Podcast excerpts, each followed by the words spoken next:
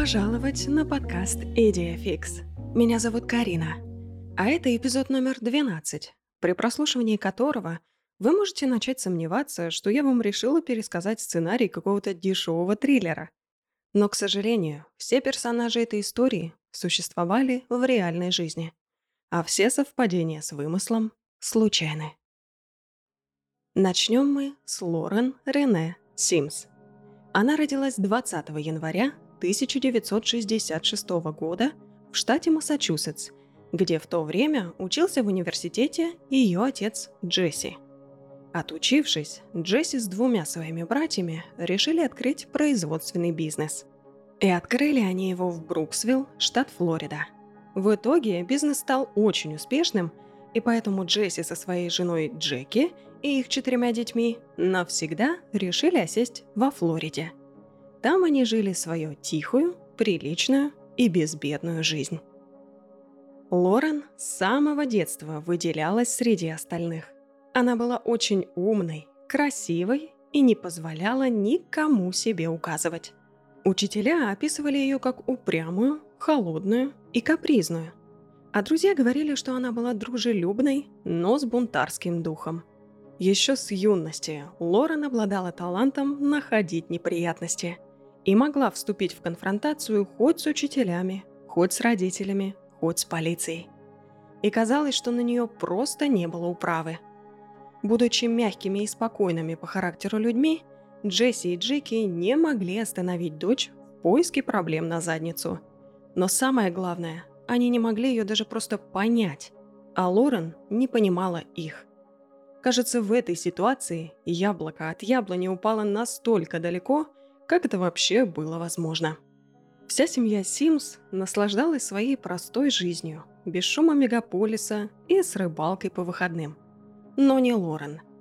Для нее маленький городок Бруксвилл был слишком мал, и она с самого детства знала, что не собирается провести там всю оставшуюся жизнь. Она была рождена для большего – и периодически родители пытались быть жестче и ставить дочери ультиматумы. Например, чтобы продолжать жить под их крышей, Лорен нужно было закончить школу и найти работу. Но вместо этого в 18 лет Лорен бросила школу и вышла замуж за Скотта Джордана. А в январе 85-го родила от него дочь Хейли. Вскоре после рождения Хейли Лорен и Скотт развелись, и Лорен быстро нашла ему замену – Кирка Уилсона. Кирк был на 17 лет старше, и это даже было местным скандалом, когда в марте 86-го Лорен родила от него сына Коула. Вообще весь ранний период жизни Лорен известен лишь частично, и всю информацию приходится собирать буквально как пазл. И меньше всего как раз известно о ее втором браке и сыне.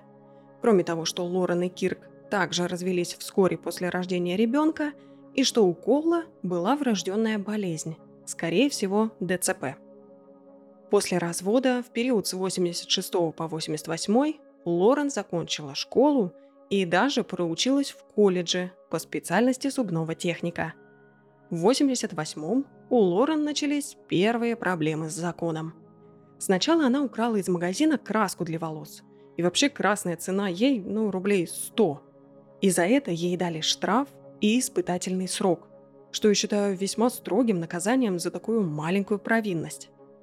Потом она решила украсть у соседки, с которой она была в плохих отношениях, цветы и телефон. Ну и в 88 году это, очевидно, был домашний телефон. И все это в общей сложности стоило где-то 170 долларов. К Рождеству ставки повысились. Ее на тот момент бойфренд попросил Лорен залезть в дом его бывшей и украсть подарки из-под елки. Якобы это вообще его подарки, и это он их законный владелец. Но поправка. Это все слова Лорен. А Лорен – патологическая врунья. Поэтому тут вообще бабка натрия сказала, что и как было. Но в итоге она все-таки проникла в чужой дом и украла оттуда подарки. Прямо из-под елки. А потом продала их в ломбарде. За что 9 ноября 89 была арестована – причем Лорен впоследствии утверждала, мол, она сама спустя два дня после кражи сдалась полиции. Но опять же тут бабка Натрия сказала. После ареста Джесси и Джеки хотели оставить дочь отвечать за свои ошибки по закону, но в итоге они все-таки прогнулись и наняли ей хорошего адвоката. В марте 89-го Лорен признали виновной в двух ограблениях и двух кражах. Благодаря адвокату ее выпустили под испытательный срок в 5 лет. И это вдобавок к трем предыдущим годам за краску для волос. То есть 8 лет общего испытательного срока. А также она была обязана выплатить потерпевшим 1184 доллара. Суд также порекомендовал ей посетить психотерапевта и получить у него заключение. Родители последовали данной рекомендации и отвели дочь к доктору. Но по их же словам, Лорен была умнее психотерапевта. С IQ 140, а IQ 140 значит Лорен Симс была умнее 99 из 100 человек, то есть топ-1%. Поэтому она с легкостью предугадывала все возможные вопросы и говорила то, что люди, и в частности этот доктор, хотели услышать. Продержавшись всего два месяца, уже в мае 89-го Лорен нарушила свой испытательный срок, начав подделывать чеки. За 6 недель она подделала 18 чеков. Все это на мелкие суммы для мелких покупок типа продуктов и разных мелочей. Потом она вообще решила уехать из города, никому об этом не сообщив. И 7 месяцев она жила в Тампе и работала там помощником стоматолога. В начале 90-го Лорен решает сходить на хоккейный матч, где по счастливой случайности ее заметил ее же личный офицер по условному сроку. На этот раз родители не стали нанимать ей дорогого адвоката, и с бесплатным защитником в ноябре 90-го Лорен была приговорена к трем годам тюрьмы и десяти годам испытательного срока. Но всего спустя три месяца Лорен согласилась стать информатором для полиции, и благодаря этой сделке ее выпустили – о чем она могла информировать, мне не особо понятно. Разве что о поведении других заключенных и быть как бы с ничем внутри тюрьмы. Наверное, только так. После освобождения наша гениальная Лорен с IQ 140 пошла в бар. Там она подцепила полицейского, затем они вместе отправились к нему домой, и после там всех дел, пока тут спал, она украла у него кредитки и ушла. Конечно же, ее быстро нашли и снова отправили за решетку. В марте 92-го Лорен отсидела достаточно для условно-досрочного, и ее выпустили. Целый год она вела себя хорошо, но в начале 93-го снова оказалась в тюрьме за нарушение испытательного срока. Родители не могли на это все спокойно смотреть и снова решили помочь дочери. В этот раз, благодаря их влиянию, судья решил, что пока Лорен сидит, она не может пойти на работу и заработать денег для возмещения убытков своим жертвам. Поэтому он выпустил ее снова под испытательный срок, но на этот раз уже с браслетом на ноге, чтобы ее мониторить. Понятно, что мать из заключенной выходит так себе. Поэтому после суда Лорен передала опеку над своим уже семилетним сыном его отцу, хотя по сути сын вроде как и так всегда жил со своим отцом – но опека над старшей, восьмилетней дочерью Хейли, осталась за Лорен. Всего три недели спустя, 16 марта 93-го, Лорен взяла свою дочь на шопинг, провести с ней время, порадовать Хейли вкусным обедом, и все это за счет украденной кредитки ее босса. Девять дней спустя это обнаружилось, и Лорен встала перед выбором – снова сесть в тюрьму или бежать. И как бежать, когда с ней восьмилетняя дочь? Лорен сказала Хейли, «Я уезжаю. Хочешь поехать со мной?» Ну и, конечно же, маленький ребенок скажет «Да, куда мама, туда и я». Итак, 23 марта 93-го Лорен Симс срезала свой монитор на ноге и исчезла. Лорен Симс из Флориды исчезла. Зато в Лас-Вегасе появилась Элиса Бараш.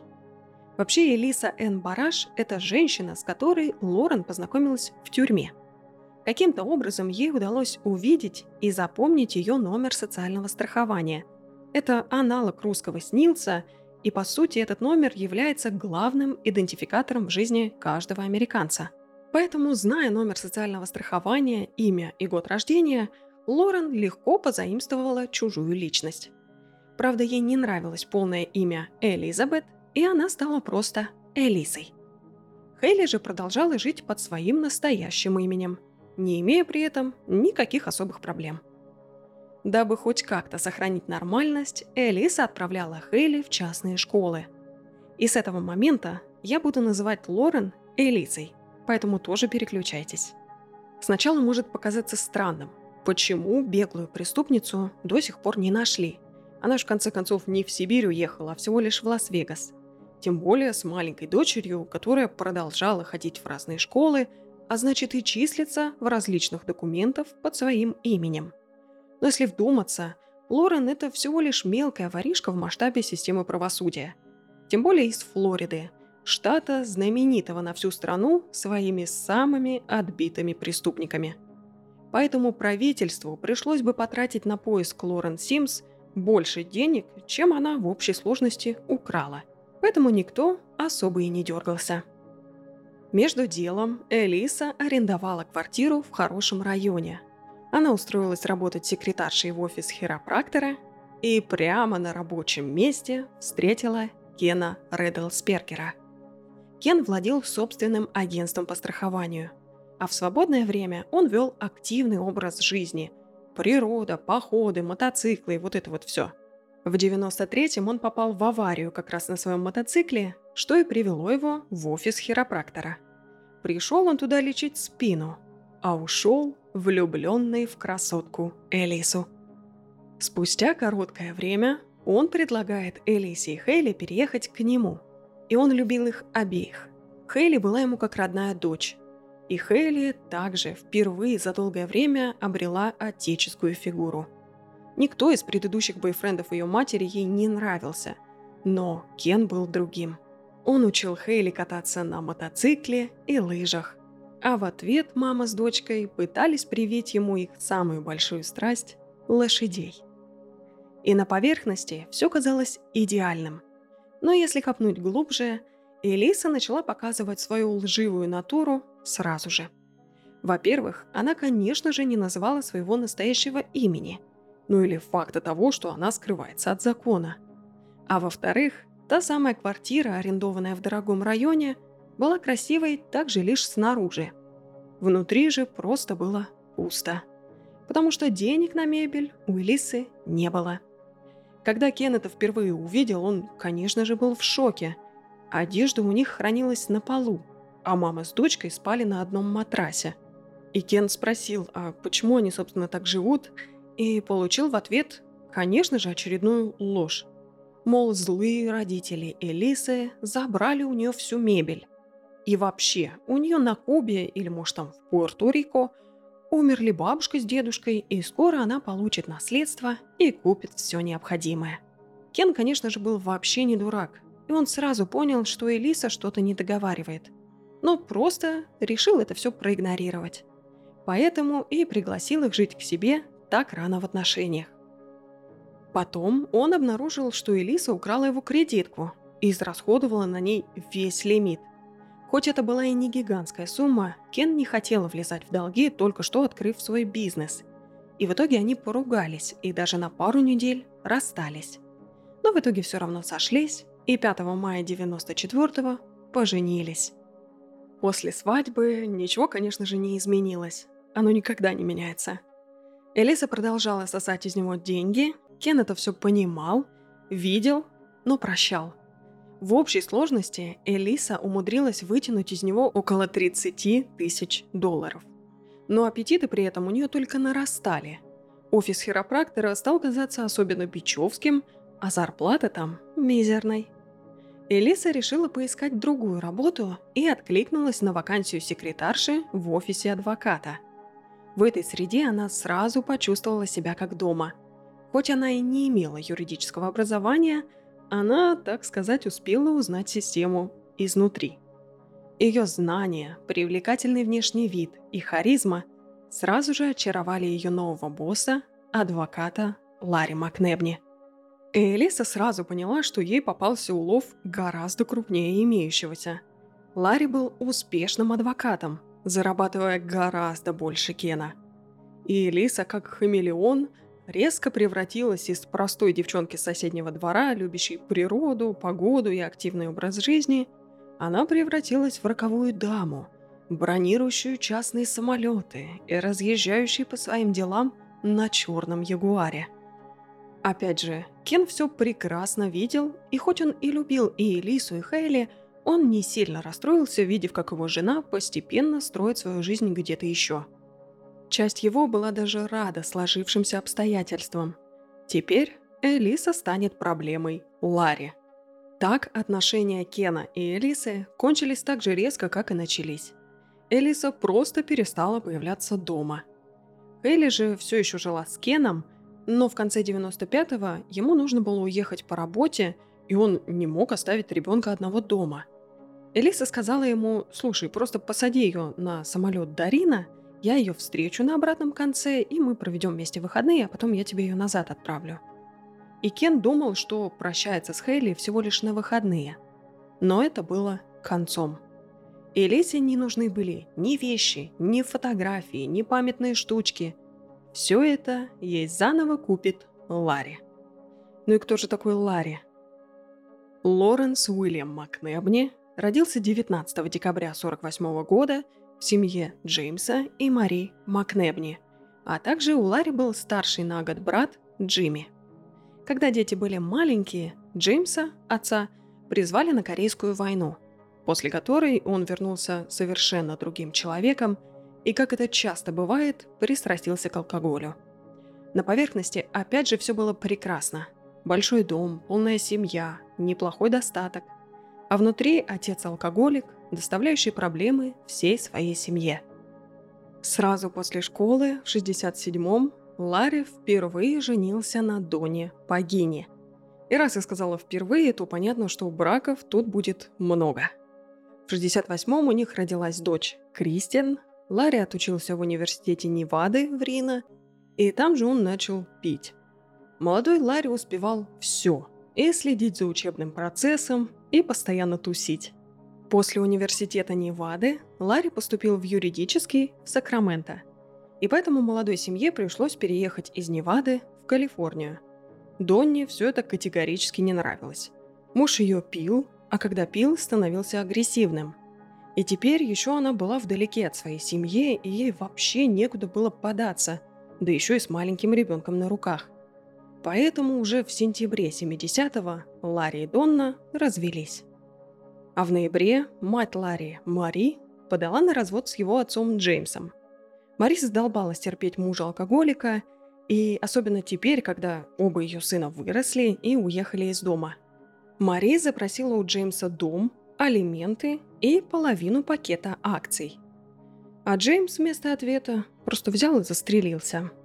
А три месяца спустя старший брат Ларри, Джимми, умер от передозировки, причем, скорее всего, не случайной. И получается, всего за пару месяцев вся жизнь молодого парня перевернулась с ног на голову. Он потерял и жену, и отца, и брата. Конечно же, это не могло не сказаться на его ментальном здоровье. Но мы вряд ли можем оценить, как именно. Единственное, это явно усугубило его деструктивные тенденции и в разы увеличило употребление алкоголя и наркотиков. В 73-м Ларри женился во второй раз на Джоди Коттон и удочерил ее пятилетнюю дочь Тавию – в 1974-м он окончил университет с отличием и начал работать в государственном адвокатском офисе, то есть был адвокатом, которого предоставляют бесплатно по закону. В 1976-м у Ларри и Джоди родился сын Джо. В 1977-м он вместе со своим партнером Роном Баффом открыл собственную адвокатскую практику – они купили старый особняк, пять месяцев сами его восстанавливали, красили, ремонтировали и превратили в свой новый офис. До Бафф и Макнебни быстро стало весьма успешным. Они брались только за большие кейсы – убийства, наркотики. И главным девизом Ларри было «все равно, что о тебя напишут в газетах, до тех пор, пока они пишут твою фамилию правильно». В 82-м брак с Джоди распался, по большей части из-за зависимости Ларри. Джоди несколько раз отправляла его в рехабы, но все это было бесполезно. Быстро разойтись у них не получилось, потому что они продолжали судить друг друга за имущество, и в итоге разводились они аж до зимы, то есть начала 83-го. А 1 марта 83-го Ларри женится в третий раз на Гейл Фредрикс. Не прошло и трех лет, как они развелись в январе 86-го. Опять не обошлось без суда. Гейл запросила запретительный судебный приказ, чтобы Ларри не мог к ней приближаться, потому что, по ее словам, он пару раз ей угрожал лично и харасил ее по телефону. Примерно в это же время Рон Бафф сломал спину и, соответственно, не мог работать в их фирме. Поэтому Ларри устроился в офис прокурора. В 87-м Ларри женился в четвертый раз на Линде Гарднер, и они развелись меньше, чем год спустя, и ничего особо интересного там не было. В начале 89-го Ларри встретил Шерил Тенжин. А позже, в этом же году, они переехали из Рина в маленький городок Елм в штате Вашингтон. И там Ларри вступил в культ. Вообще культом это впоследствии обзовет Элиса, а официальное название этому было Школа просвещения Рамты. И там, ну, очень интересная история, не имеющая отношения абсолютно ни к чему, но я не могу ее пропустить. Школой просвещения Рамты заведовала женщина по имени Джейзи Найт. Ну и уже началось, школой заведовала женщина по имени Джейзи. Она родилась в 46-м в Нью-Мексико под именем Джуди Хэмптон – она была восьмым ребенком в семье бедных иммигрантов, отец ее был алкоголиком. В 65-м она вышла замуж, родила двоих детей, в 69-м развелась и пошла делать карьеру на кабельном телевидении. Потом, благодаря работе, она переехала в Калифорнию, где ей дали прозвище «Зебра» за то, что она принимала черно-белые решения. Так Джуди Зебра в сокращении стала Джей Зи – а выйдя замуж в 70-м за Джеффри Найта, она обрела свое теперешнее полное имя Джейзи Найт. Но это все неинтересно. В конце 70-х молодожены переехали в Такому, штат Вашингтон. И там Джейзи Найт, прямо на кухне ее собственного дома, откуда ни возьмись, посетила экстраординарное существо. А существо это звали Рамта – Рамта – это 35-тысячелетний воин из Лемурии. 35 тысяч лет назад, когда Рамте было 14, он поехал в путешествие из Лемурии в Атлантиду, чтобы бороться с атлантидской тиранией. Теперь вы понимаете, почему я не могла не рассказать историю этого культа. В общем, боролся Рамта с тиранией следующие 63 года. Завоевал две трети всего известного мира – и стал величайшим из воинов. В конце концов, Рамта приехал в Индию. Мне очень нравится мир, где есть Лемурия, Атлантида и Индия. В общем, в Индии его пытались убить, но его там покалечили, но не убили. И в итоге Рамта, залечив все свои раны, стал вдруг просветленным.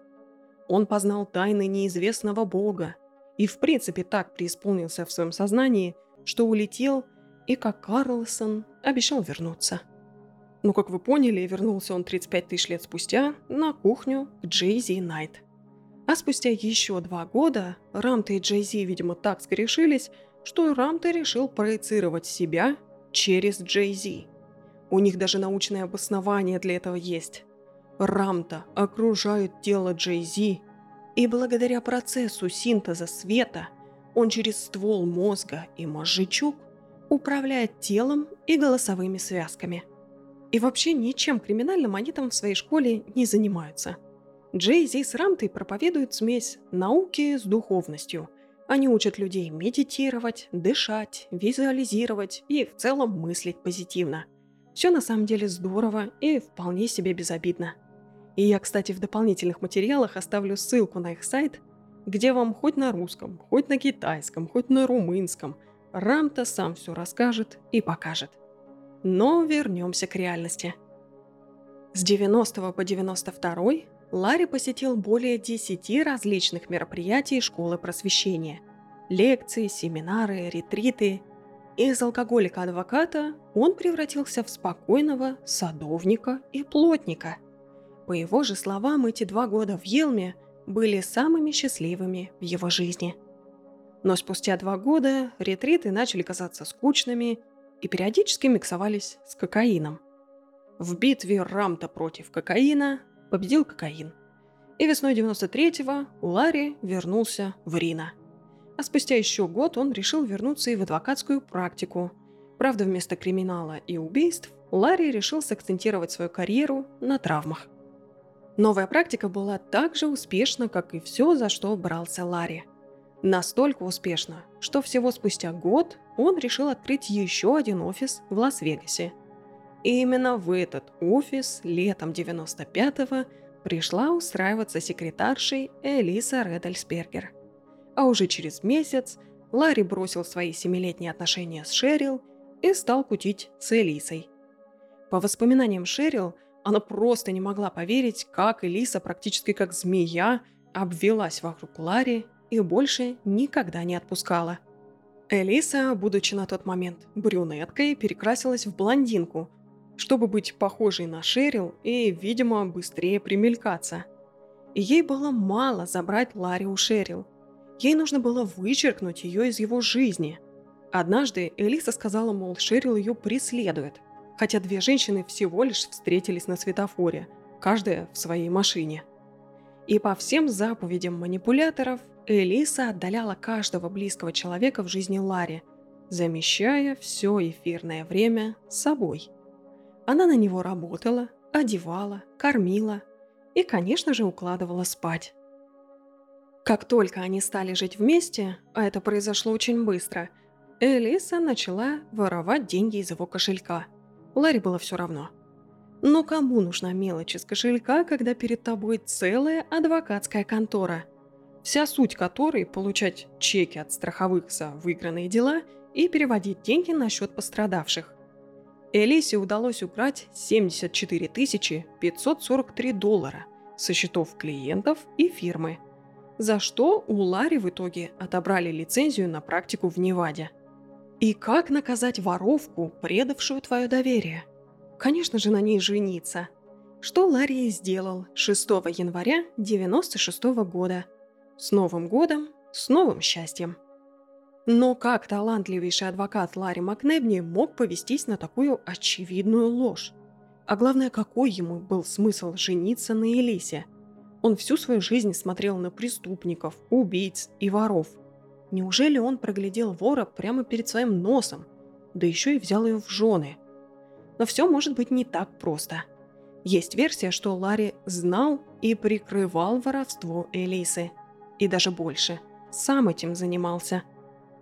Начиная еще с 94-го, Ларри тратил огромные деньги на рекламу и пиар своей новой фирмы – в начале 95-го у них был инцидент, что Ларри задолжал за рекламу 100 тысяч долларов. И когда к нему пришли спрашивать за эти деньги, он резко их нашел и все сразу же выплатил. И, возможно, так резко он их нашел в трасте своей фирмы, как бы беря денег взаймы, планируя вернуть со следующего выигранного кейса. И на словах это может показаться безобидным. Ты как бы из одной кучки взял, а из другой туда доложил – но по закону это называется хищением. И, возможно, те самые 74 543 доллара были частью этой схемы Ларри, но жадная натура Элисы решила ухватить и для себя кусочек. И в итоге, запросив большую сумму, чем было на счету, из банка пришел отказ. Чек отклонили и уведомили владельца счета. Таким образом, Ларри оказался в заложниках у Элисы. А женившись на ней – Возможно, они преследовали цель не свидетельствовать друг против друга на заседании коллегии адвокатов, которая отбирала лицензию у Ларри. Но Ларри также не лыком шитый нашел, как взять в заложники Элису. Летом 95-го Элиса якобы позвонила своему старому адвокату Тому Хогану, которого ей когда-то нанимали родители, и она спросила его, возможно ли как-то утрясти во Флориде все и вернуться – том сказал ей, что вполне вероятно он может устроить ей сделку, по которой если Лорен слэш Элиса выплатит долги потерпевшим, то сможет обойтись без тюремного срока. Она положила трубку, и пару месяцев спустя Элиса перезванивает Хогану и говорит, «Ой, мол, я тут вышла за адвоката замуж, и он мне говорит тебе не доверять и прервать все контакты». И исходя из этого, можно полагать, что Элиса рассказала Ларри, что она разыскивается во Флориде. Она явно не рассказала ему абсолютно все и не назвала своего настоящего имени, и, скорее всего, просто описала все в общих красках. Но таким образом у них возникла круговая порука. Ты меня не сдаешь, а я тебя. Я опять же повторюсь, что это все лишь моя версия, которая складывается из различных слов свидетелей. А как было на самом деле, да бог его знает. К концу 95-го Ларри снова начал бухать и употреблять все, что плохо лежит. Мы не можем достать магический шар, к сожалению, и посмотреть, как именно выглядели отношения Элисы и Ларри изнутри, а показания свидетелей разнятся то от времени, то от человека. Для кого-то пара на вид была счастливой и любящей, а кому-то казалось, что Элиса им манипулирует, как, например, бывшей девушке Шерил – Сын Ларри Джо однажды застал, как Элиса треснула его отца по башке, что ему, естественно, не понравилось, и он сделал вывод, что это для вот этой пары нормальная практика. Сама же Элиса говорила, что пытается остановить зависимости Ларри и послать его в рехаб. А потом говорила, что Ларри ее избивал, плохо относился к Элли, и поэтому она только подливала ему алкоголя, чтобы тот был в отключке – в общем, все, что касается деталей отношений внутри этого брака, все это тайна, покрытая мраком. И спросить, к сожалению, больше не у кого. Но вернемся к фактам. Чем дальше в лес, тем меньше Ларри сохранял контакт с родственниками, детьми, бывшими женами и друзьями. К 97-му он практически ни с кем не общался, кроме своей жены – а в 98-м пара вообще решила переехать в Сакраменто, Калифорния, и открыть там новый офис. Я на всякий случай напомню, что Ларри лишили лицензии адвоката только в Неваде, но он мог спокойно практиковать за ее пределами. Летом 99-го Элиса решила приобщить и этого мужа к лошадям. Ларри заинтересовался этой индустрией, а в частности американским квотер-хорс – это американская порода лошадей, предназначенная для скачек на короткие дистанции. И название породы, согласно Википедии, означает лошадь на четверть мили или четвертьмильная лошадь. Это все далеко не дешевое удовольствие. Мало того, что стоимость самих лошадей может доходить просто до бесконечности, так их же еще надо кормить, тренировать, по головке гладить. И все это в среднем за 2000 долларов в месяц за лошадь. Увлеченный новым хобби, Ларри все больше времени начал проводить с лошадями. Ну или бухая, ну или все вместе. В общем, самое главное, что его все меньше стали видеть в офисе. В конце 2000-го Ларри арестовали за вождение в нетрезвом виде. И тут мы имеем количественное подтверждение, как сильно Ларри бухал. Тест показал 0.28 промилле, и для сравнения, при 0.34 люди как бы умирают. А Ларри вот при 0.28 на машине катается. И по словам Элисы, именно после этого инцидента Ларри впала в депрессию и вообще перестал интересоваться работой. Поэтому все обязанности в офисе легли на Элису, которая прекрасно справлялась в адвокатской конторе и без действующего адвоката. Ну а раз секретарша стала теперь заведовать офисом, нужно было найти новую секретаршу. Итак, в историю входит Сара Дютра. Сара родилась 14 августа 80 -го года. Так же, как и Лорен слэш Элиса, она с детства была самой умной и самой красивой из всех детей вокруг. Она закончила школу с отличием, еще и будучи президентом класса. Ей было просто море по колено. После школы она поступила в университет Сакраменто на факультет искусств. И вообще Сара начала работать в фирме еще в начале 2000-го, пока и Ларри, и Элиса еще все-таки периодически там появлялись и что-то делали. Но летом 2000-го Сару приняли в Академию искусств во Флоренции, и она улетела в Италию.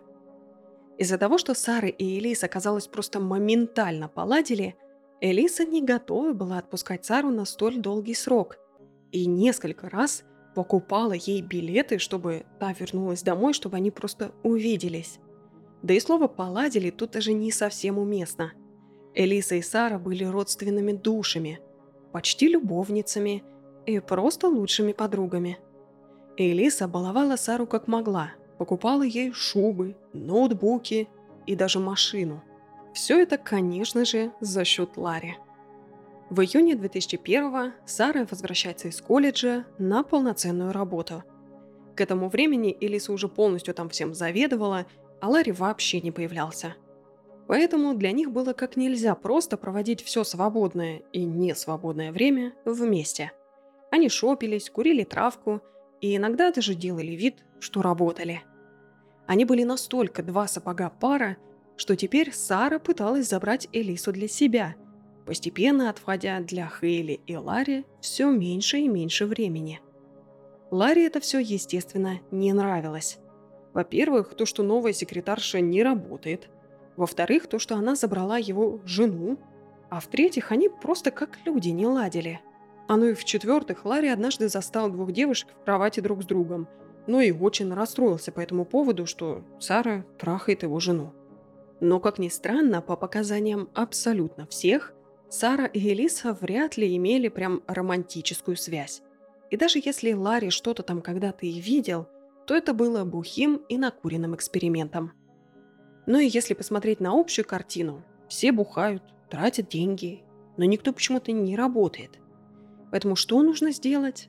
Конечно же, нанять новую секретаршу, потому что две предыдущие со своей задачей не справились. За несколько дней до найма новой секретарши 5 сентября 2001 Элиса и Ларри поехали в Индастри-Сити на конное шоу. Там их ждали их друзья по интересам Грег Уэйлин и его взрослая дочь Дебби. 7 сентября к ним присоединилась и Сара. Это абсолютно не понравилось Ларри, и тот попросил Сару уехать. Но та осталась, из-за чего 9 сентября у них возник серьезный конфликт, в котором Сара послала Ларри нахер, и все это было на ужине при куче свидетелей. Но 10 она все-таки уехала в город, чтобы как раз провести интервью с новой секретаршей, о которой мы все-таки поговорим еще немного позже. Все эти дни, с 7 по 10, друзья и просто посетители шоу замечали, что Ларри какой-то сам не свой.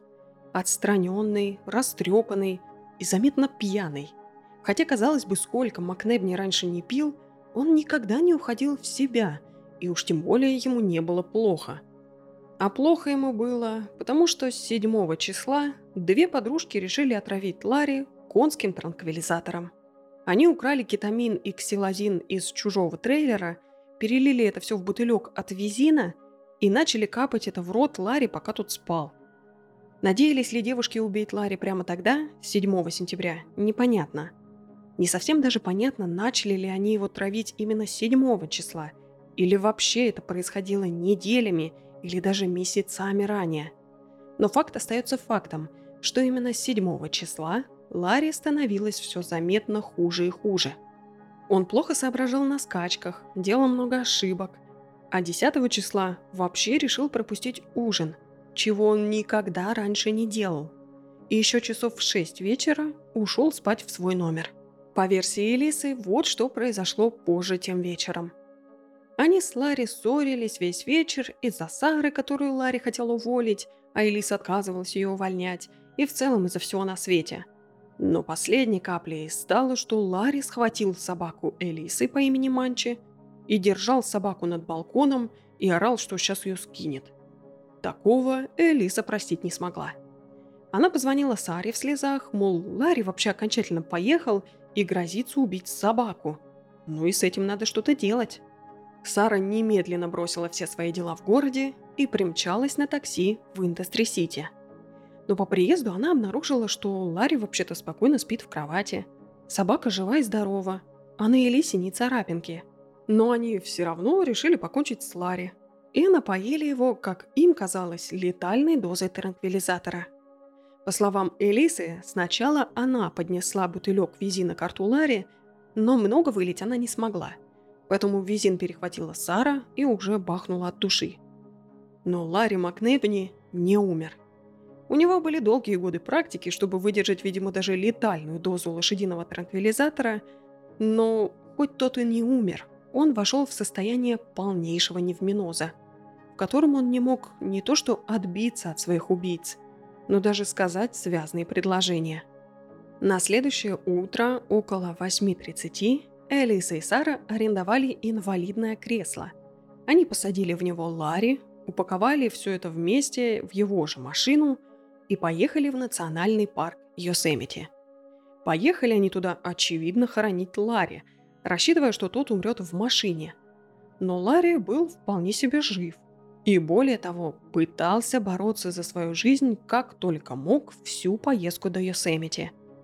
Правда, сил у него было немного.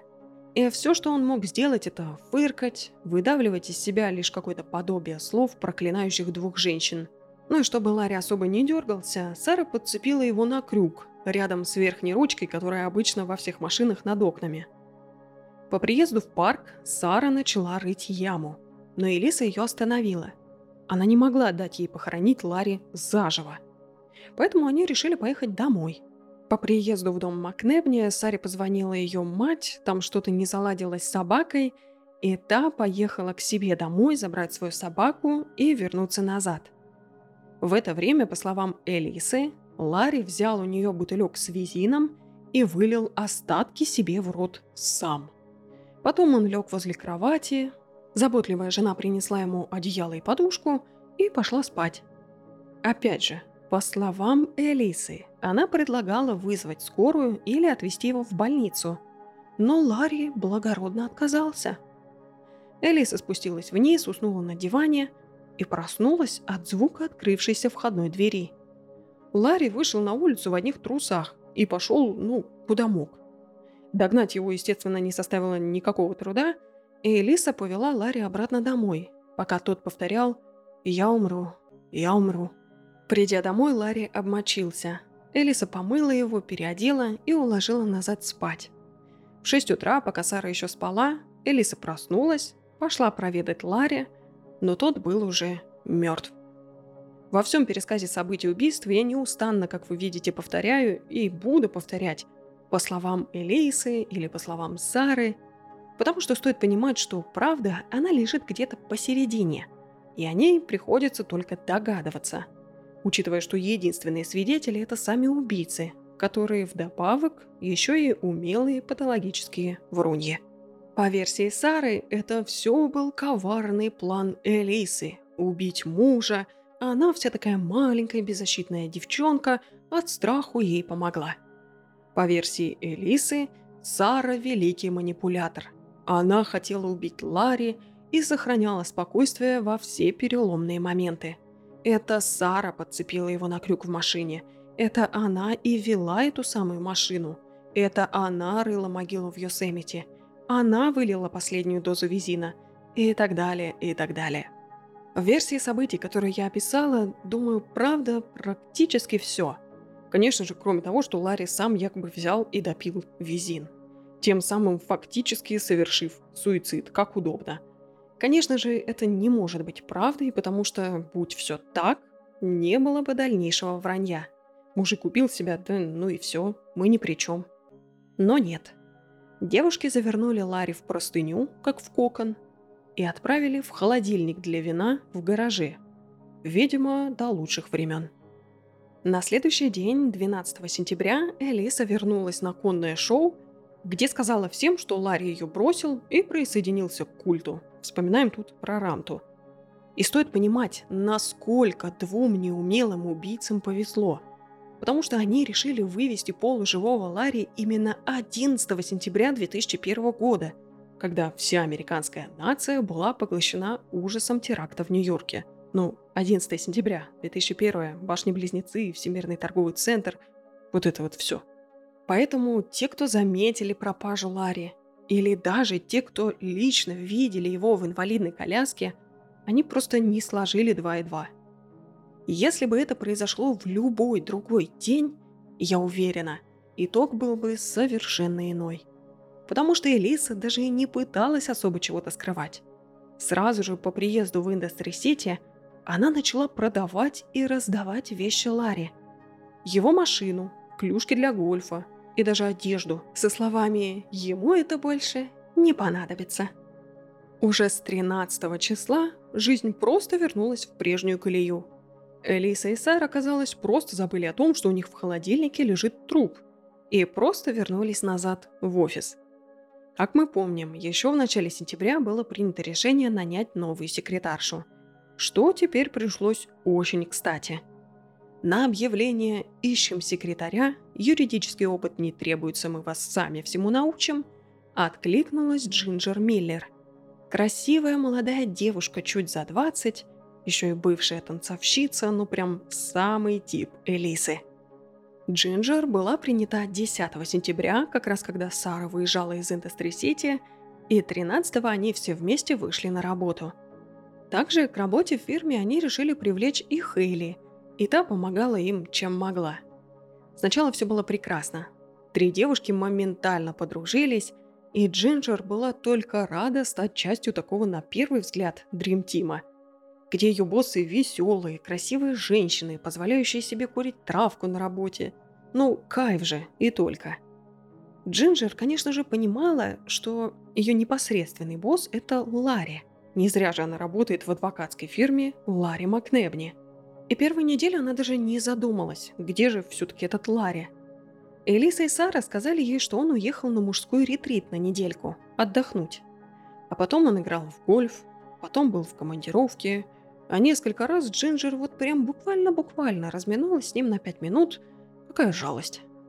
Ларри был в культе, Ларри был в запое, Ларри только что в космосе пока что не был. Потом девушки начали показывать свое настоящее лицо, а Джинджер внимательно присматривалась. Она уже ловила их обеих на бесконечной лжи. Порой настолько невинной и бессмысленной, что Джинджер просто перестала обращать на это внимание. Она видела, как Элиса за глаза врет Хейли и грубо с ней общается.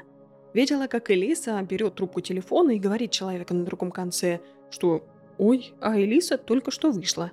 А потом она просто перестала видеть и Элису, и Сару. Они, как и раньше, стали предпочитать сидению в офисе, шопинг и травку.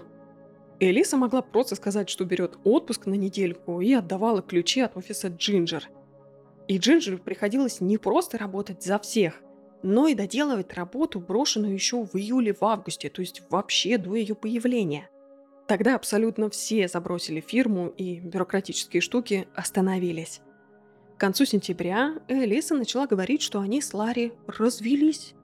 И начала вести себя еще более открыто с Джинджер.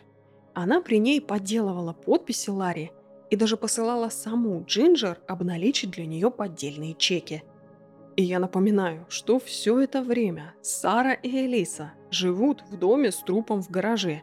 И кажется, это их нисколько не смущало – потому что они жили свою обычную жизнь, опять же курили травку как не в себя – шопились и продолжали ездить на конные шоу и распродавать там остатки вещей Ларри. К концу ноября дела в офисе были настолько плохи, что Элиса решила перестать платить зарплату Джинджер. И чем дольше Джинджер работала без оплаты, тем меньше ей нравились ее начальницы, и тем больше она задумывалась над вопросом, где же все-таки Ларри. Конечно же, она не просто молча ходила на работу без зарплаты, она интересовалась у Элисы, когда же все-таки появятся деньги, а Элиса сначала кормила ее завтраками, при этом продолжая тратить кучу денег на глазах у Джинджер, а потом все и вовсе дошло до оскорблений и угроз. И настолько, что Джинджер начала всерьез бояться за свою безопасность и даже жизнь. Она начала оставлять записки родственникам из разряда «Если я не вернусь во столько-то, значит меня убили Сара с Элисой».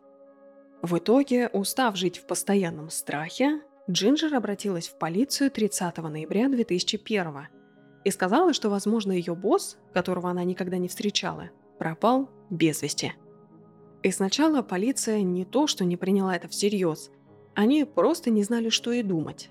Над фирмой Макнебни висела огромная куча долгов.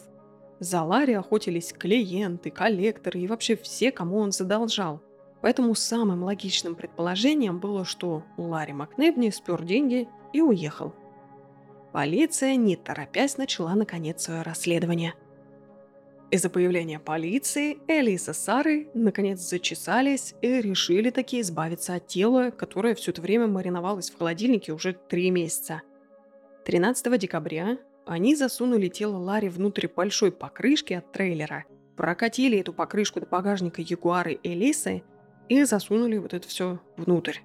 Загрузив Ларри, двух своих собак и пакет с травой, девушки отправились хранить Ларри Макнебни в Лас-Вегас – они были настолько накуренные, что по приезду в Вегас решили заселиться в Белажио. Это, наверное, самый известный отель в городе. Парковщик у входа попросил Сару, которая была за рулем, открыть багажник, чтобы помочь с багажом, как это обычно бывает. Накуренная Сара, не задумываясь, нажала на рычаг открытия багажника. За доли секунды до Элисы все-таки доходит, что сейчас увидит парковщик, что там Ларри в покрышке – и так она сорвалась с места и хлопнула, чтобы закрыть багажник назад. «Нам не нужна помощь, мы справимся сами». И после этой сцены девушки все-таки вспомнили, зачем они вообще приехали в Вегас. Они решили все-таки не останавливаться в Белажио и нашли другой отель. Сара осталась в номере, а Элиза отправилась в пустыню искать подходящее место для захоронения – она каталась где-то пару часов, потом психанула и вернулась назад. Следующий день подружки провели в казино, а ночью Элиса снова отправилась в пустыню искать место для могилы. Снова, спустя пару часов, она остановилась у, как ей казалось, подходящего места и начала копать. Но копать яму в пустыне гораздо сложнее, чем кажется, поэтому Элиса снова психанула и вернулась назад в отель при этом отдав машину парковщику. С Ларри в багажнике все это время. В отеле Сара выслушала историю тяжелого вечера Элисы, и они решили не мучиться дальше в Вегасе и просто вернуться домой. То есть, если все упростить, подружки скатались в Вегас на выходные с трупом в багажнике, а по возвращению домой просто засунули его назад в холодильник. В холодильнике Ларри провел еще неделю, пока Элиса, по ее словам, одна не отвезла тело на ближайший виноградник где-то в 20 километрах от их дома. Там она, опять же якобы одна, вырыла неглубокую могилу, срезала с Ларри всю одежду и похоронила. Каким образом хрупкая Элиса, которая помимо всего еще перманентно сидела на таблетках для похудения – и к тому моменту, по словам Джинджер, она была похожа скорее на пугало, чем на саму себя. Так вот, каким образом Элиса умудрилась в одиночестве похоронить высокого, спортивного, а значит тяжелого мужика? Мне это совершенно непонятно. В итоге полиция предполагала, может, ей помог какой-то нелегальный работник с виноградника, но это все не было доказано. Как и большинство убийц, Элиса частенько возвращалась на место захоронения, проезжая чуть ли не каждый день мимо этих виноградников. Когда-то одна, когда-то с Хейли. И Хейли тогда все не могла понять, почему они так часто катаются по этому маршруту. Тем временем все больше людей начали искать Ларри. Помимо Джинджер, им заинтересовалась Джойс Блэр Картер. Она наняла Ларри как раз перед его убийством, потому что ее муж попал в аварию – Страховая должна была выплатить им 150 тысяч долларов. Но, как можно было догадаться, без Ларри все дела в фирме остановились. Вообще были и другие клиенты, разыскивающие своего пропавшего адвоката, конечно же, но Джойс просто была самая настойчивая. Ну и за 150 тысяч долларов я вполне понимаю ее настырность. Она названивала Элисе по 20 раз в день, а потом и вовсе начала ее преследовать каждый раз выслушивая все более абсурдные отговорки. Потом Джойс пошла в полицию. Выяснила, что она тут не первая, становитесь как бы в очередь. Но даже убедившись, что полиция уже ищет Ларри, Джойс не угомонилась. Она решила вести свое собственное расследование, предоставляя при этом полиции всю обнаруженную ей информацию – также она поддерживала Джинджер, чтобы та не увольнялась, а наблюдала за фирмой изнутри и также кормила детективов новыми наблюдениями. Именно Джойс была в итоге первой, кто пришла к выводу, что Ларри больше нет, а его жена, скорее всего, несет за это ответственность. И в начале января она даже напрямую высказала это все Элисе. А Элиса, в свою очередь, даже это не особо отрицала. Помимо Джинджер и Джойс, Ларри, конечно же, интересовались его дети. Они впервые не смогли поздравить отца с днем рождения, который был 19 декабря, и их волнения нарастали с каждым днем.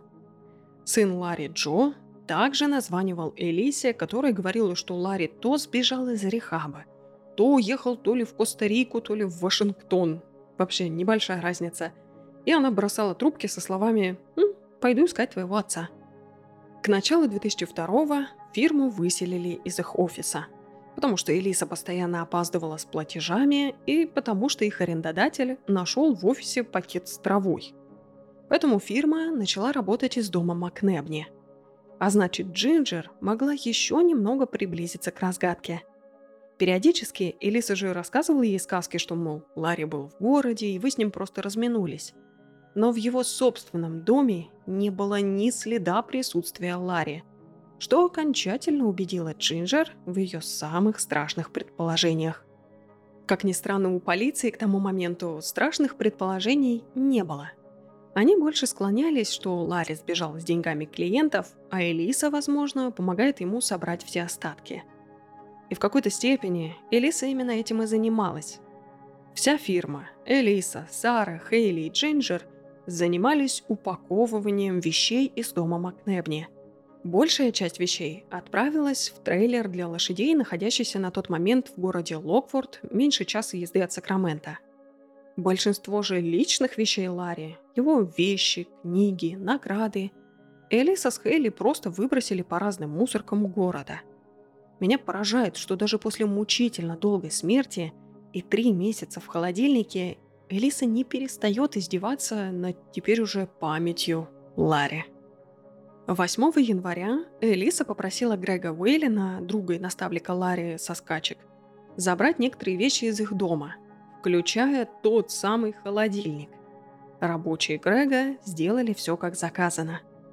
9 января Джинджер сообщила полиции, что Элиса, похоже, собирается уехать из города. Но на следующий день, когда полиция все-таки пришла искать Элиса, Элисы уже не было. Она сказала Саре приехать в аэропорт Сакрамента, и там ее будет ждать билет в Аризону, и что они якобы должны встретиться в Аризоне на конном шоу. Но по приезду в аэропорт Сара обнаружила, что билет там для нее был, но, правда, не оплаченный, а денег у нее не было. Я поражаюсь, как они полгода просирали деньги на наркотики, машины, шмотки, но в итоге все равно обе остались без копейки. Итак, Сара давай звонить подружке из аэропорта, но телефон был отключен. В это время Элиса и Хейли уже мчали на запад. Они планировали забрать трейлер с ценными вещами и пожить какое-то время в нем. Но полиция их опередила и нашла трейлер раньше, чем Элиса успела до него добраться. Спустя пару дней после отъезда, ну или скорее побега Элисы, Сара позвонила Джинджер и сказала, что больше не будет работать в фирме – в это же время состоялся ее первый диалог с полицией. В своем первом интервью Сара никак не инкриминировала Элису. Она рассказала, мол, да, мы были близкими подругами, и Элиса рассказывала мне, что Ларри сидит на героине. Но сама я своими глазами никогда не видела, чтобы Ларри пил чего-то крепче вина. По версии Сары, Элиса подала на развод, и поэтому Ларри сбежал то ли зализывать раны в отпуск, то ли просто ушел в запой. Но они не переживали за него и не обращались в полицию, потому что были уверены, что Ларри скоро вернется. В конце этого интервью Сара все-таки выдала интересную деталь. Что видела, как Элиса везет пьяного Ларри на инвалидном кресле, садит его в машину и спустя 20 минут возвращается без него. Шок-сенсация. Тут можно отследить, что Сара просто не знает, что ей говорить и что делать. То ли винить во всем Элису, то ли все отрицать. Полиция, конечно же, искала и Элису, но проблема в том, что искали они ее под именем Элиса Макнебни, то есть имени человека, которого никогда не существовало. К расследованию подключилась ФБР, и также дети Ларри наняли частного детектива в надежде, наконец, найти своего отца – и так клубок наконец начал распутываться. Были обнаружены несколько номеров социального страхования, и один из них принадлежал Элизабет Бараш. Детективы начали опрашивать ее бывших знакомых и друзей, искать Кена Редельсбергера и пытался узнать, кто же такая Элиса была на самом деле. Но никто не мог дать им на это ответ. 5 февраля объявился Ларри. Работник фирмы увидел, что над виноградниками кружат птицы. Он пошел и увидел ногу, торчащую из земли. Прибывшие на место следователи сначала вообще не могли понять, как, если по их догадкам Ларри был убит в начале сентября, как он так хорошо сохранился аж до начала февраля? Он не мог явно провести все эти пять месяцев в земле. Также его не могли заморозить, потому что после оттаивания все бы выглядело куда хуже. И тут они поняли, что Ларри, вероятно, большую часть провел в холодильнике. И именно холодильник им и надо искать. Ну, помимо Элисы, конечно же. И где же все-таки Элиса? Она, узнав, что трейлер с ценностями был конфискован, ехала, куда глаза глядят. Сначала они с Хейли поехали в Колорадо, потом приехали в Кентукки. После побега у Элисы было много имен. Мелисса Гублер, Сара Дютра, Элиса Параш и популярнее всех Шейн Айворони. Хейли тоже выбрала себе псевдоним Пенелопи – Совершенно бессмысленно будет пытаться уследить за бесконечными именами и псевдонимами, которых, кстати, за все время у нее было более 40. И мы возвращаемся к истокам. И в дальнейшем я снова буду называть Элису Лорен, так что переключайтесь назад. Кентукки Лорен заложила всю имеющуюся на ней ювелирку, чтобы получить хоть сколько-то денег. Потом они отправились в Миссисипи, где Лорен познакомилась с мужчиной, который предложил им с Хейли остановиться в его пляжном домике в Дестин, Флорида. Лорен дважды предлагать не надо. Итак, в начале марта мать и дочь снова оказались в своем родном штате, откуда сбежали несколько лет назад. Там Лорен устроилась на работу, чтобы прокормить себя и дочь, угадайте куда. Снова в адвокатскую фирму. 9 марта Лорен пригласил на концерт в Новом Орлеане ее новый друг Боб Мерфи. И пока Лорен тусила на концерте Кида Рока, а Хейли была у друзей, тот самый мужчина, предоставивший им от чистого сердца домик, пожить, обнаруживает, что у него на кредитке операции на лишних 1100 долларов за шмотки, продукты и новый мобильный телефон. К сожалению, имя этого мужчины было изменено, что я считаю весьма зря – потому что он оказался, по-моему, единственным вменяемым человеком во всей этой истории. Он, недолго думая, пошел к себе в дом, выкинул к херам оттуда все шмотки неблагодарных жильцов и сменил замки. Подарок он еще и позвонил Лорен на работу и сказал ее проверить на всякий случай. Правда, вроде он также избавился от крысы Хейли, но я дам ему преимущество сомнения и буду думать, что крысу он не выкинул, а может быть хотя бы куда-нибудь отдал. И вот так началась черная полоса в жизни Лорен Симс. 9 марта их выселили из дома. А 13 марта полицейские в Калифорнии наконец-то нашли настоящую Элизабет Бараш. Если вы помните, она была женщиной, с которой Лорен сидела в тюрьме, а значит прекрасно знала ее настоящее имя. И, наконец, полиция начала искать, кого нужно. 14 марта Лорен приходит на работу и чувствует, что что-то тут неладно. И что-то правда неладно. Работники фирмы по наводке обиженного мужчины пробили ее номер социального страхования и увидели, что он принадлежит мужчине. Пошли они, пробили номера на ее Ягуаре и обратились в полицию. Но, видимо, сотрудники фирмы не были готовы играть целое представление, поэтому Лорен сразу же почувствовала опасность и, сославшись на визит к доктору, быстренько ушла из офиса. Вместо доктора она позвонила Бобу Мёрфи, с которым они ездили на концерт, и позвала его в кино. Туда-сюда на следующее утро Боб просыпается и обнаруживает, что Лорен украла у него 600 долларов и пикап. Но злился он недолго, потому что, выйдя на улицу, обнаружил, что помимо записки с извинениями, Лорен оставила ему взамен свой Ягуар с ключами внутри – Неплохой такой обмен. На новой, менее приметной машине Лорен забрала Хейли от друзей и снова отправилась в бега.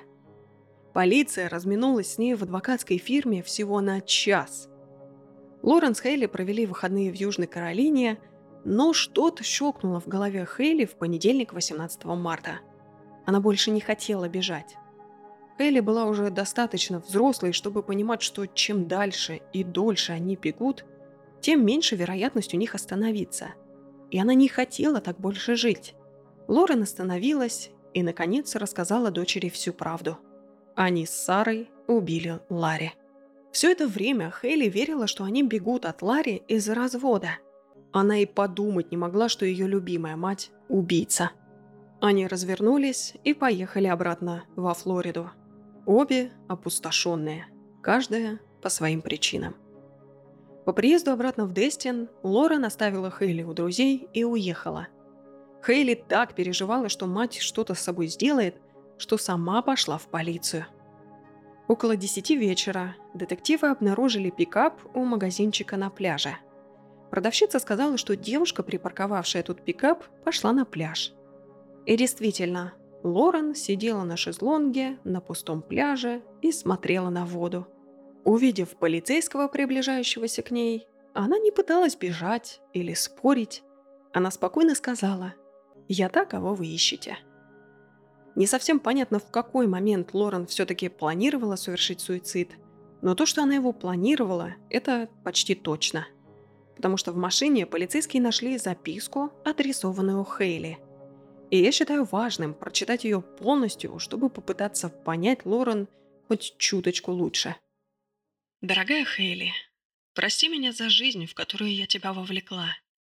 Ты всегда любила меня, несмотря ни на что, и это для меня бесценно. После того, как вчера я рассказала тебе всю правду, я надеюсь, ты сможешь сделать свою жизнь лучше. Не кради и не ври. Я делала это всю мою жизнь, и посмотри, что со мной стало. Бросить тебя — это самое сложное, что я делала за всю свою жизнь. Я делаю это не потому, что не хочу быть с тобой. Я делаю это, чтобы ты могла иметь свою жизнь. Сегодня последний день, когда я тебя увижу. А значит, сегодня первый день твоей новой жизни. Мои родители так сильно любили тебя, когда ты была маленькой, поэтому я не могу представить, чтобы они от тебя отвернулись. Они знают, что плохая я, а не ты. Я надеюсь, люди не будут судить тебя за вещи, которые сделала я. А если и будут, они тебя не заслуживают. У тебя есть замечательные друзья, и они будут для тебя хорошей поддержкой.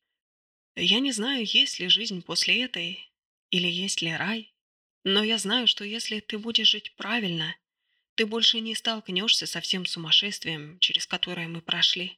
Я не заслуживаю жить, я не могу жить, зная, что я натворила. Мне бы хотелось, чтобы Сара и я вернулись назад и изменили свои решения. Но уже слишком поздно. Но для тебя еще не поздно. Тебе нечего стыдиться в новой жизни. Живи ее на полную. Я так тобой горжусь. Ты такая умная, такая красивая, и твое сердце такое доброе. Помнишь, что я сказала тебе насчет школы? Если ты пойдешь в университет и обратишься за финансовой помощью, тебе помогут. Я всегда шла по легкому пути. Зачем зарабатывать, если можно украсть? Но ты должна выбрать долгий путь. Но в конце это будет того стоить. Когда ты выйдешь замуж, сделай это по правильной причине, по любви. Не делай этого, потому что тебе кажется, что ты должна. Где-то там есть замечательный мужчина для тебя. Тот, который будет любить тебя целиком. У тебя будет семья, я знаю, как сильно ты хочешь иметь детей. Ты будешь прекрасной матерью. Твоим детям повезет иметь тебя в качестве матери. Я надеюсь, ты впустишь школу назад в свою жизнь. Я надеюсь, ты сможешь иметь хорошие отношения с дядей Джейсоном. Он очень хороший человек и любил тебя, когда ты была маленькой. Продолжай писать. У тебя особенный дар к этому. Ты будешь талантливой вне зависимости от пути, который ты выберешь. Держи нос высоко и гордись тем, какой ты человек. Мне бы хотелось, чтобы я была достаточно сильной, чтобы пройти через все это. Я просто не думаю, что заслуживаю жить дальше. Если я исключу себя из твоей жизни, у тебя будет больше шансов. Если в дальнейшем ты почувствуешь, что больше не можешь справляться со своей жизнью, обратись за помощью.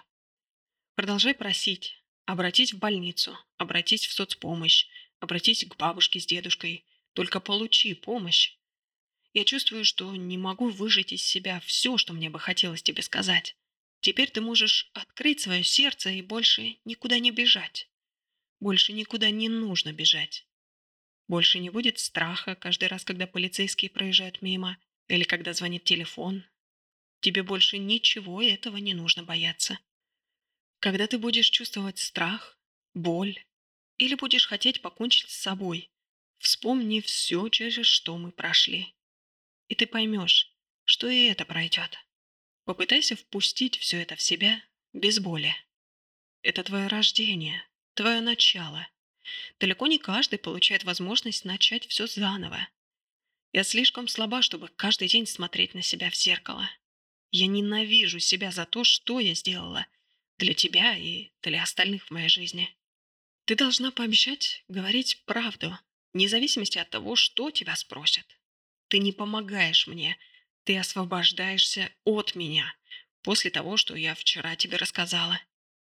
Я должна покончить со своей жизнью, потому что я не сделала с ней ничего хорошего.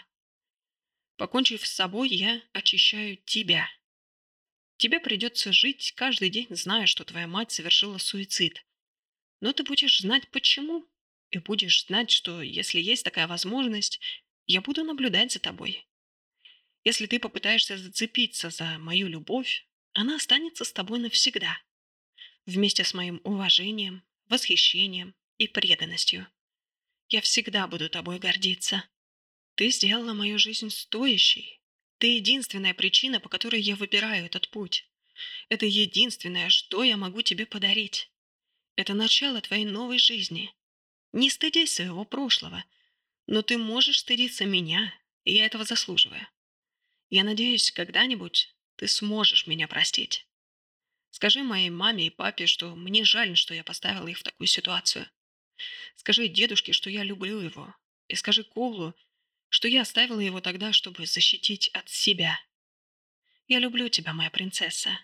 Ты человек, заслуживающий все хорошее, что есть в этом мире. Эдди, живи свою новую жизнь с моим благословением и глубочайшей надеждой на здоровье и счастье. Люблю, мама. И не буду врать. Когда я читала это письмо впервые, я даже всплакнула. Но потом я очнулась и подумала, какая ж ты сука. Это письмо дает ощущение, что в красивой обертке тебе подарили кусок говна. Я тебя люблю, поэтому я себя убью. Да пошла ты в жопу. Больше всего меня покоробила фраза «Ты единственная причина, по которой я выбираю этот путь. Это единственное, что я могу тебе подарить».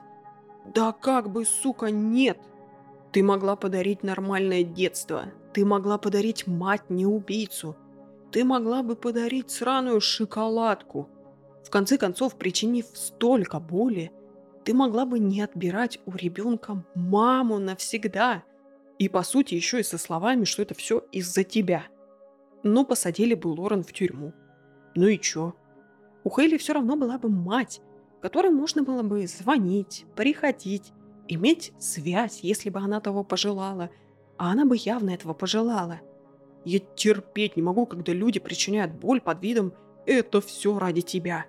Но если ты говенный человек, и причем ты признаешь это, так стой на этом до конца, не надо ничем прикрываться и дарить тем самым людям пожизненные травмы, тем более своим детям.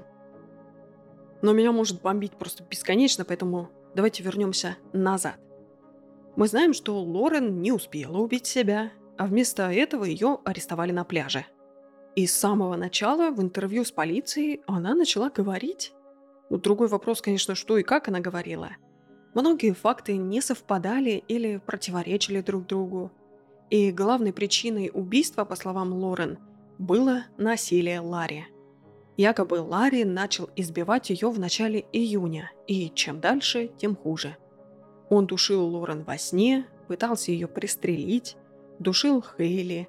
Также Лорен с Хейли пытались сбежать, но Ларри пообещал их за это найти и убить. И в итоге, как, между прочим, до сих пор верит Хейли, у ее матери просто не оставалось другого выбора, чтобы спастись, кроме как убить своего абьюзера. Интересным для меня моментом было, что сначала она как бы давила на жалость и говорила, что не собиралась его убивать. Что, мол, она не вызвала скорую в ту ночь, только потому что она видела Ларри в подобном состоянии как бы уже тысячу раз и понятия не имела, что он может умереть. А спустя несколько минут она признается, что хотела убить Ларри, и Сара хотела убить Ларри. К ночи детектив составил заявление, которое Лорен подписала. «Я, Лорен Джордан, делаю это правдивое заявление. Меня никто не заставлял, мне никто ничего не обещал и не угрожал. Я, Лорен Джордан, вместе с Сарой Дютрой спланировали передозировку Ларри Макнебни лошадиным транквилизатором в отеле в Лос-Анджелес, Калифорния. После того, как мы дали ему транквилизатор, он был еще жив. Дютра и я не хотели оставлять его в отеле, чтобы его нашли уборщицы.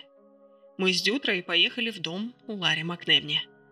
Мы остановились в Йосемите, и Дютра начала рыть яму лопатой, которую она же и купила – я сказала Дютре, что он еще жив, и мы не можем так с ним поступить. Мы все вместе поехали домой. По приезду домой Ларри Макнепни пошел спать наверх на полу. Половина его лица была парализована еще в прошлом месяце, а одна рука была в спазме. Тем же вечером, до того, как он уснул, я предложила позвонить в токсикологический контроль, но он сказал мне никуда не звонить. Я понимаю, что могла бы позвонить 911, или токсикологический контроль. На следующее утро Ларри Макневни был мертв.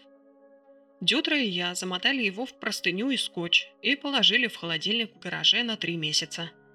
Потом я забрала тело Ларри Макнебни, срезала всю одежду и похоронила его в неглубокой могиле на винограднике. Я выкинула его одежду, свою одежду и пластиковую опертку в приблизительно 10 разных мусорных баков – я понимаю, Дютра и я убили Ларри Макнебни, дав ему лошадиный транквилизатор, зная, что он смешает это с другими наркотиками и алкоголем, и не вызвав ему необходимую помощь. Дютра и я вместе обсудили, как избавиться от тела. Я одна похоронила Ларри Макнебни. Лорен Джордан, 19 марта 2002 Пока Лорен подписывала свое признание, Другой детектив уже ехал к Саре Дютре. Им нужно было успеть услышать версию Сары до того, как всплывет признание Лорен. Изначально Сара просто все отрицала. Не видела она сроду инвалидной коляски, хотя эта коляска была арендована с ее документами. Не ездила она никогда на машине Ларри, хотя она была за рулем, когда своими руками цепляла бедного Ларри на крюк. А также она ездила в день смерти Ларри за своей собакой – также на машине Ларри. Сообразив спустя какое-то время, что в ее ложь абсолютно никто не верит, она, наконец, разрыдалась и призналась. «Да, я помогла засунуть Ларри в багажник на конном шоу. Но я вообще не в курсе, когда он умер. И тем более не в курсе про холодильник. Хотя однажды Ларри начал вываливаться из холодильника, и Сара замотала все в круг скотчем. А потом жила устраивала вечеринки в этом доме с замотанным холодильником в гараже. В общем, ничего нового от Сары детективы не узнали. Но благодаря всем доказательствам и показаниям Лорен, Сара наконец была арестована. 29 марта Лорен написала письмо своему адвокату Тому Хогану. В нем она также признается в том, что Ларри ее бил, но это никак не отменяет ее вины за убийство. По ее словам, не имеет абсолютно никакого значения, каким был Ларри. Она и Сара должны поплатиться за его убийство и сесть на пожизненное. Также в письме она просит Хогана присмотреть за Хейли и рассказала, что тюрьма не выполнила условий ее заключения. Они должны были смотреть за ней каждые 15 минут, но не делали этого. Поэтому она сказала Хогану засудить тюрьму за невыполнение своих обязательств и отдать все выигранные деньги Хейли. Письмо закончилось словами «По скриптум, скажи моим родителям, что я люблю их». Позже, той же ночью, Лорен сплела из простыни веревку и повесилась на решетке вытяжки. Через сколько ее нашли, неизвестно, но явно не через 15 минут, как следовало. Ее отвезли в больницу, где она скончалась на следующий день, 30 марта. 6 января 2003 начался суд над Сарой Дютрой. Суицид Лорен был и плюсом, и минусом в этой ситуации. С одной стороны, предсмертное признание Лорен не было включено в доказательства, а с другой стороны, Саре не на кого было теперь спихнуть всю свою вину и выторговать сделку с прокурором. На суде Сара, конечно же, продолжала гнуть свою линию бедной овечки. Якобы злой страшный серый волк в лице Лорен Симс так сильно запугал маленькую Сару, что та, боясь за свою жизнь, просто подчинялась. Адвокат Дютры Кевин Клайма давил на то, что все пошло по одному месту еще до появления Сары в их жизни. Что из фирмы начали красть, что Ларри начал страшно бухать. И со всем этим, конечно, сложно поспорить. Также, помимо Лорен, Клайма выставил виноватым Грега Уэйлина. Якобы тот знал, почему нужно было избавиться от холодильника и все равно помог. Грегу также не помогало, что на его кредитку была куплена Виагра – и что Хейли дала показания на суде, что именно Уэйлин дал наводку, что трейлер конфисковала полиция, и поэтому Лорен туда не поехала, и также то, что он дал им 300 долларов в дорогу. Плюс какая-то свидетельница с конного шоу дала показания, что Грег и Лорен обсасывались на одном из шоу уже после смерти Ларри. Но сам Уэйлин отрицал не то, что вовлеченность в убийство – он категорически отрицал более чем дружеские отношения с Лорен. Хотя ему на тот момент было около 70, и, ну как бы, чё бы не признать, мол, да, я затусил с молодухой, но нет. И в итоге содействие Грега было недоказуемо. А спустя 4 дня совещаний, 19 марта 2003 присяжные признали Сару Дютру виновной в убийстве в состоянии аффекта – и приговорили к максимальному сроку по этой статье в 11 лет. Сару выпустили 26 августа 2011 под три года испытательного срока. Где она сейчас, неизвестно. И вот так закончилась история мучительной смерти Ларри Макнебни. Если почитать влияние ксилозина на человека, то просто глаза на лоб лезут. Ксилозин используется помимо транквилизатора для животных также в качестве средства для усыпления или эвтаназии. На людях он не особо изучен, но известно, что вещество буквально разжижает сердечную мышцу. Ларри находился в агонии изнутри, пока его тело буквально растворялось, а он не мог пошевелиться. Это просто очень страшный метод убийства. Также я не могу не сказать, что его дети и бывшие жены и девушки по всей день отрицают, что Ларри был абьюзивным. По крайней мере, то, что он не бил никого. Они категорически отказываются верить, что Ларри, которого они знали, был вообще на такое способен. И лично я тут верю всем. Я верю, что он никогда не избивал своих бывших жен, и уж тем более там Шерил Тенджин, которая между прочим, единственная застала Ларри в период просветления, рамты, и они медитировали с ним каждый день. Но также я верю уже взрослой Хейли, которая рассказывает, что Ларри душил ее, и она видела лично, как он бьет ее мать. И, возможно, именно в этот период просто Ларри действительно потерял контроль над своими демонами и съехал с катушек. А в состоянии опьянения чего только не сделаешь. Но, как бы то ни было, никто не заслуживает быть убитым. Как и сказала сама Лорен, каким бы Ларри не был, виноваты все равно они с Сарой.